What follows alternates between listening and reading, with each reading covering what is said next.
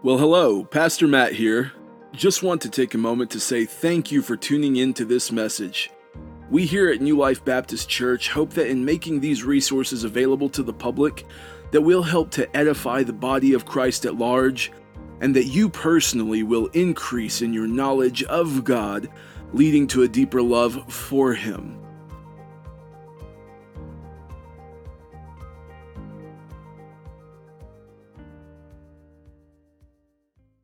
Well, let's go ahead and get started, shall we? Go ahead and grab your Bibles and turn to Second Corinthians chapter 12. We're going to press pause on our study of the book of Colossians, and Lord willing, we'll return to that very soon.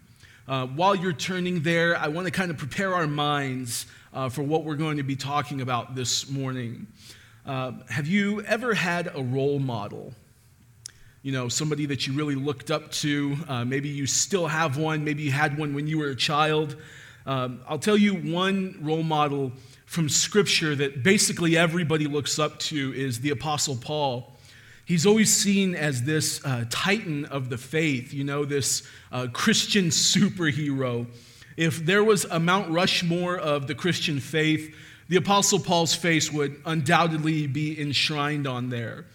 Paul is known for his theological insight, his incredible faith, and his doctrinal profundity. But more than that, though, he's known as a man who is near to the Lord. We long to mimic our role models' skill, their, their wisdom, their success. And in the case of the Apostle Paul, it's certainly no different we would do well to live a half measure of the commitment that he had to Jesus Christ. Yet, the one thing that brought him nearest to Christ in this lifetime was suffering. And it just so happens that that's the thing that we all vehemently reject. I would love to be like Paul. I just don't want to go through what Paul went through but it's the suffering that Paul endured while he was in this body that brought him nearest to Christ. Paul knew Christ so dearly through his suffering. He told the Philippians that he counted everything as loss, as rubbish, in exchange for knowing Christ Jesus. He wanted to share in Christ's sufferings and become like him in his death. He told the other apostles in the book of Acts that he didn't even count his life as worth anything as long as he could fulfill the ministry that Christ had given him. So, with that in mind, with the role model uh, uh of the Apostle Paul, the example that he, he set before us, let us turn to uh, this passage in 2 Corinthians 12, and we're going to be reading verses 7 through 10. I invite you to read with me. This is the Word of God. So, to keep me from becoming conceited, because of the surpassing greatness of the revelations, a thorn was given me in the flesh, a messenger of Satan to harass me, to keep me from becoming conceited. Three times I pleaded with the Lord about this, that it should leave me. But he said to me, My grace is sufficient for you, for my power is made perfect in weakness. Therefore, I will boast all the more gladly of my weaknesses, so that the power of Christ may rest upon me. For the sake of Christ, then, I am content with weaknesses, insults, hardships, persecutions, and calamities. For when I am weak, then I am strong. Let's pray. Heavenly Father, we come before you this morning, Lord, needing wisdom, needing guidance, Father, needing direction. And Lord, I pray that you provide that to us through your word this morning. I pray that I would be faithful to your word, not sharing my own wisdom or my own ideas or my own thoughts, but your word, God. May only the name of the Lord be known in this place. May your word bear much fruit in our lives for your glory. In your holy name we pray. Amen. Now, as we look at the context of our passage here, I, I want to kind of fill you in with the uh, uh, verses that we uh, there before what we just read. We see here further evidence of, of Paul suffering in this life as he describes this messenger of Satan, this thorn in his flesh that was sent to harass him. So, in order to understand why it was sent, and, here he, he mentions because of these revelations, in verses 1 through 6, what Paul is doing is he's detailing for us this incredible vision, this revelation that he had, where he was actually caught up to the third heaven. It says that he was in paradise and he heard such wonderful things there in paradise that he could not repeat them. Now, that's important. We're going to come back to that later. But he's, in order to keep him from becoming prideful and conceited because of these incredible revelations that he received, he was sent this messenger of Satan, this thorn in his flesh so, this is what we're seeing. And now, it's understandable, right, that we would become conceited, that, that anyone would become conceited. I mean, you, you were caught up to the third heaven. And just so you know, what, what that essentially means is heaven itself, is that he was caught up to heaven. And it says he didn't know if he was in the body or outside of the body. But it's understandable how this would cause one to be prideful and then become conceited, right? But see, God would not allow that in his servant. So he sent him this thorn, this messenger of Satan. Now, we don't know what this thorn was for sure. Scholars and theologians have speculated uh, about what it is and taken good guesses, but the, it's not written for us in Scripture. And the truth is that we need not know what the thorn was we just need to know what it was there for and what was accomplished through this thorn. Now, as we deal with our text, I want to focus on this word conceited. I, looked this up in our English dictionary, and conceited means excessively proud of oneself, having or showing an excessively high opinion of oneself, narcissistic. It's understandable that Paul could fall into that, right? I mean, he'd be walking around the market and, like, you haven't been caught up to heaven. You haven't been caught up to heaven. You haven't been caught up to heaven. I have. But see, the Lord would not allow this prideful mentality because pride is so dangerous. It, it causes us to believe that we're better than other people. It causes us to feel as though we are independent and not only do we need any, not need anyone, we don't need anything because we are self sufficient. It's that mentality that God would not allow in his servant. Pride is a cancer. It is the downfall of the greatest kings throughout history. And it is a detestable stain on the character of man. Pride keeps us from God. It keeps us from relying upon Him because we believe that we've got it all together, that we're really something. It is conceit that filled the heart of Lucifer as he still resided in the heavenlies. It's pride that caused Lucifer to begin to admire himself as he was in the presence of the Almighty. Alistair Begg says it this way because you see, pride is woven into our DNA. We are prideful people, it is built into us. And Alistair Begg says it this way that the pride is endemic and inherent in us. It is the undershirt of the soul. We put it on first and we take it off last. What's most important that we understand about pride is that the Lord detests it. Proverbs 15 25 says, The Lord tears down the house of the proud.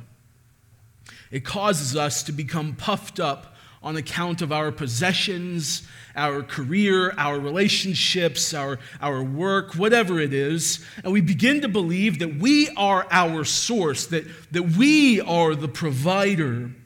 We find our comfort and our peace from broken cisterns that cannot hold water. Now, we don't have these incredible revelations like Paul did. Certainly, none among us have been caught up to the third heaven and heard such wonderful things in heaven that we can not repeat it again. But we do have plenty in our life that causes us to feel self sufficient and as though we have no need of anyone or anything. For ministers, it's our charisma our training, our hard work ethic, the, the size of our church, our ability to work a room. For churchgoers, it's your, it's your lifelong church attendance, it's your faithful tithe record, your morality, the time that has elapsed since your last cuss word, or how many times you tell people, hey, I'm praying for you. For the average American, it's the skill with which you operate at work. It's your accomplishments and your accolades in your career field, your trophy wife or husband, the, the savings account that you have, the, the car parked in the driveway of that new home that you just bought in that new development part of the city. It's vacations to exotic destinations. It's your friends, how close knit your family is.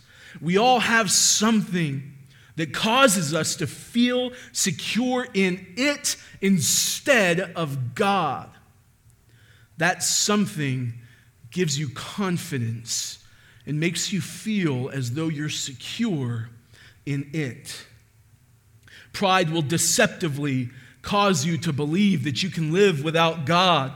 It is when conceit looms that the Lord will discipline his children and he will enact measures to either protect them from conceit or to bring them down from it. See, this is what we see from Paul's life here, isn't it? He was in danger of becoming conceited.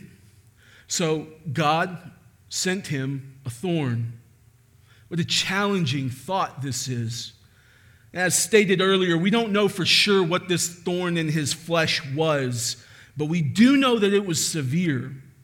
You see, this word here that Paul uses, that it was sent to harass him, that word literally means to strike with the fist.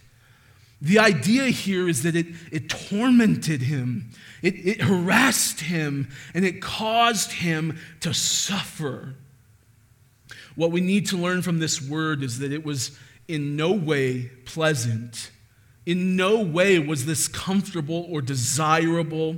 And it was bad enough that Paul pled three times with the Lord that he would remove it from him. It was a level of suffering that drove Paul to his knees, begging for God to remove it.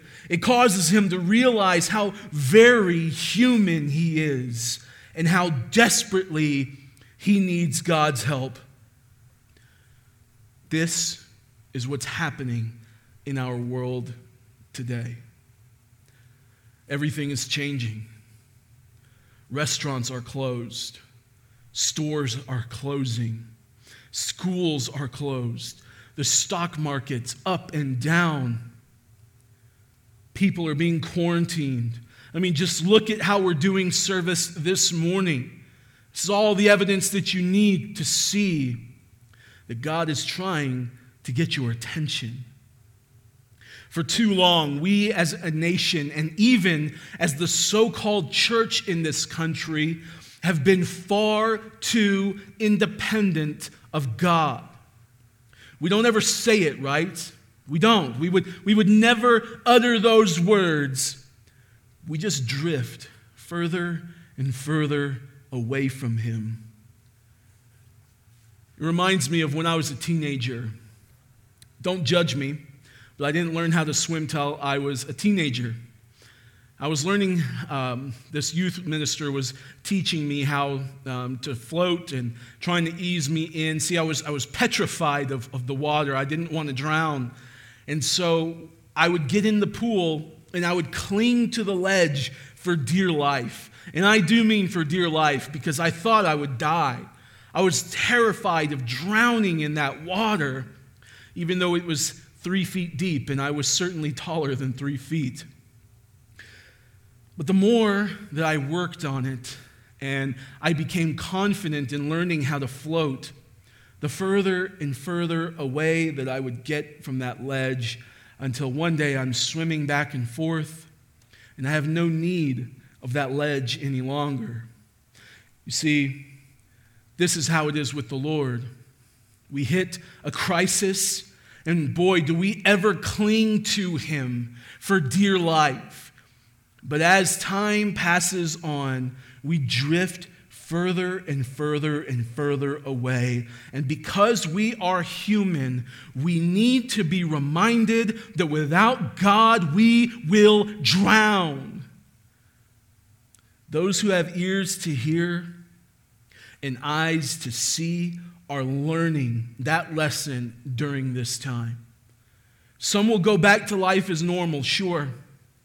But the rest of us, we will heed the warning that it is time to return to Christ, that we must repent of our independence of Him. Paul Washer says, Trials enter our lives to drive us to the place where we should have always been, clinging to Christ. Christian, this moment in time has a purpose. If nothing else, it is to remind you of your dependence upon the Lord. Now, listen, this is not to imply that we should not pray. It's not to imply that we should just accept the situation and just carry on and, and muddle through somehow. No, we should definitely pray. Look at verse 8. It says, Three times I pleaded with the Lord about this, that it should leave me. We must be praying about this suffering that's not only entering into our lives, but the lives of others all around us. Our nation, our leaders, our, uh, the pastors of the community, all, the brothers and sisters of this church, we need to be in prayer. But I want you to notice what Paul prayed, though. He didn't rebuke his thorn. Are you hearing me? He didn't rebuke his thorn. He didn't speak to his thorn, telling it that it better leave in the name of Jesus. What we are seeing so much today is that people are praying and rebuking this so called demonic spirit of COVID 19 and they're prophesying that this virus will go back to the pits of hell where it came from. People are praying the blood of Jesus over their household, believing that Christ's blood keeps away illness and disease. Have you ever had the common cold? Have you ever had allergies? Yeah, the, the blood of Christ is not designed to keep illness away. It's not a, a spiritual bug zapper that you put outside of your home and it zaps all the illnesses and disease from coming in.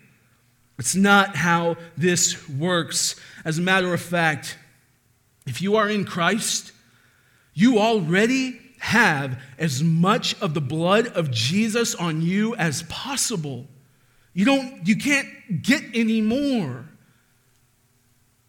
Moreover, Christ did not spill his blood so that you could remain healthy and free from sickness, disease, or suffering. Scripture does not model for us to speak to our illnesses of any sort with any sort of expectation that we can scare these diseases off. As we see from our text, it's very possible that these are thorns in our flesh, messengers of Satan sent to harass us, to remind us that we need God. We can't do this alone. Again, this is not to imply that we shouldn't pray. Paul prayed. He prayed three times, this scripture says. He pleaded with the Lord, he begged God. He didn't rebuke his thorn. He didn't command God to do what he wanted. He pleaded and he begged that the Lord would remove it. Let's understand that prayer is not for us to get God in line with what we want him to do. It is for us to get in line with what God wants to do. Did you hear that? Prayer is not to get God in line with what we want to do, but to get us in line with what He wants. Paul prayed, God answered, Paul obeyed. And herein lies a major test of your faith. Will you happily accept what God's answer is when it isn't at all what you were praying for. Let's go further. Will you accept God's answer whenever you pray and He leaves you in the midst of suffering? God does want what's best for you. Make no mistake, God loves you. The thing is that we, we speak of the love of God in such a way that we think that God must want for me what I want for me. And that's just not the case. Well, Pastor, Psalm 37 4 says that if you delight yourself in the Lord, that He'll give you the desires of your heart. Yes, it does say that. But the thing about that is, the person who is delighting themselves in the Lord, it is more of the Lord that their heart will desire. God is not a magic genie trapped inside of a lamp that you rub with your faith to get him to do your bidding. You can't ask him for three wishes to be granted for all the desires of your wicked heart. This is not how it works. No, the reality is God does want what's best for you, and He knows that sometimes that means a thorn in your flesh sent to harass you. Why? Why? How? How can this be? How can a loving God allow something like that to happen? How is that even possible? God wants what's best for you. And what's best for you is God. Look at verse 9. God's response to the pleading of Paul My grace is sufficient for you, for my power is made perfect in weakness. God did not remove the thorn. God did something better. He caused Paul to endure. God granted Paul the most loving thing of all. And this is going to be challenging. But God granted Paul the most loving thing of all a very difficult situation that would drive him to his knees in recognition of his desperate need of the Lord. He drove him to his knees. He caused him to be driven to his knees in weakness, pleading before God, reminding him that he needs God. It's at that moment where many of us would say, No, that's not my God. My God is not like that. And we would continue on rebuking a thorn. We would continue on trying to cover our house in the blood of Jesus. But what was Paul's response? Therefore, in other words, because of God's answer, therefore, I will boast all the more gladly about my weaknesses. So that Christ's power may rest upon me. Notice Christ's power, not because I'm so strong, because Christ is strong. You see, all along, we thought what we wanted to mimic in the role model of the Apostle Paul was in his incredible strength and his faith, his just unwavering faith in the Lord. But really, what we need to mimic from the Apostle Paul is the realization that he had of how weak he is. Paul understood that it's not about his own strength, his comfort, his ease, or even his health that will get him through it is the power of Christ that is made perfect in weakness. Now, it doesn't matter what this weakness is for you. Maybe, it's, maybe it is poor health. Maybe you do get sick. Maybe you do get a terminal illness. Maybe it's a loss of a loved one. Maybe it's some other kind of suffering entirely. What matters is that you allow your suffering to drive you not away from God, but back to Him. Christ is glorified in us when we choose Him above everything else, above our health, above our prosperity, above our comfort, above our own desires, above what we want for ourselves above the way that we thought this was supposed to work out, above everything. And you see that suffering and hardships, they allow us the opportunity to understand how weak we are and how much we depend on Christ. Please learn this lesson. Sufferings and hardships allow us the opportunity to understand how weak we are and how much we depend on Christ. Our society says that you mature and that you are maturing the more independent and self sufficient you become. But in the faith, in God's eyes, a Christian who is maturing is always becoming more and more aware of how ever dependent they are upon the Lord. It's not that we pretend as though this time in our country is easy. It's not. There is a lot of suffering and it hurts. And this won't be the last bit of suffering that we go through as people. There will be more. And we must be prepared. We can't pretend like this isn't a big deal. It is. But what this world needs is to see the bride of Christ choosing to worship and glorify our Lord despite of the tremendously difficult times that we are in. That our our confidence in Him, our hope in Him, our love for Him, our desire for Him, that it is not dictated by our circumstances, by our situation, by our good health. That our focus, that the focus of our prayer is not God keep me healthy, but God advance your gospel. Lord, glorify yourself in the nations. God, reap a harvest during this time. That must be our focus during this tremendously difficult hour in our nation. That in the midnight sky of our suffering, the brilliant light of the sun would pierce through, illuminating everything.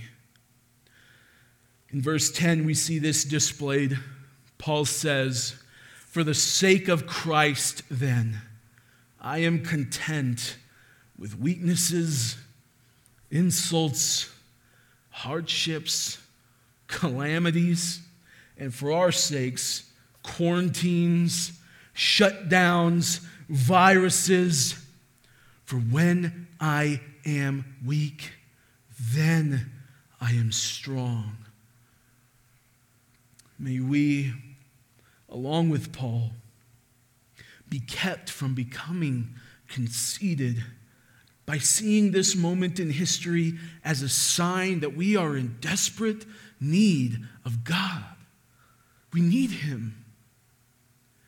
May God then meet our weakness with his strength. In this, God's grace is made manifest in us, not merely in his giving us strength, but in him granting us a moment to be pushed to our knees and understanding how weak we are. It is this that we see from Paul's life. He understood this. He didn't just understand it, he was content with it. Let us be of this same mindset. Let us be driven to our knees in weakness and desperation, that the power of Christ may rest upon us. Let's pray.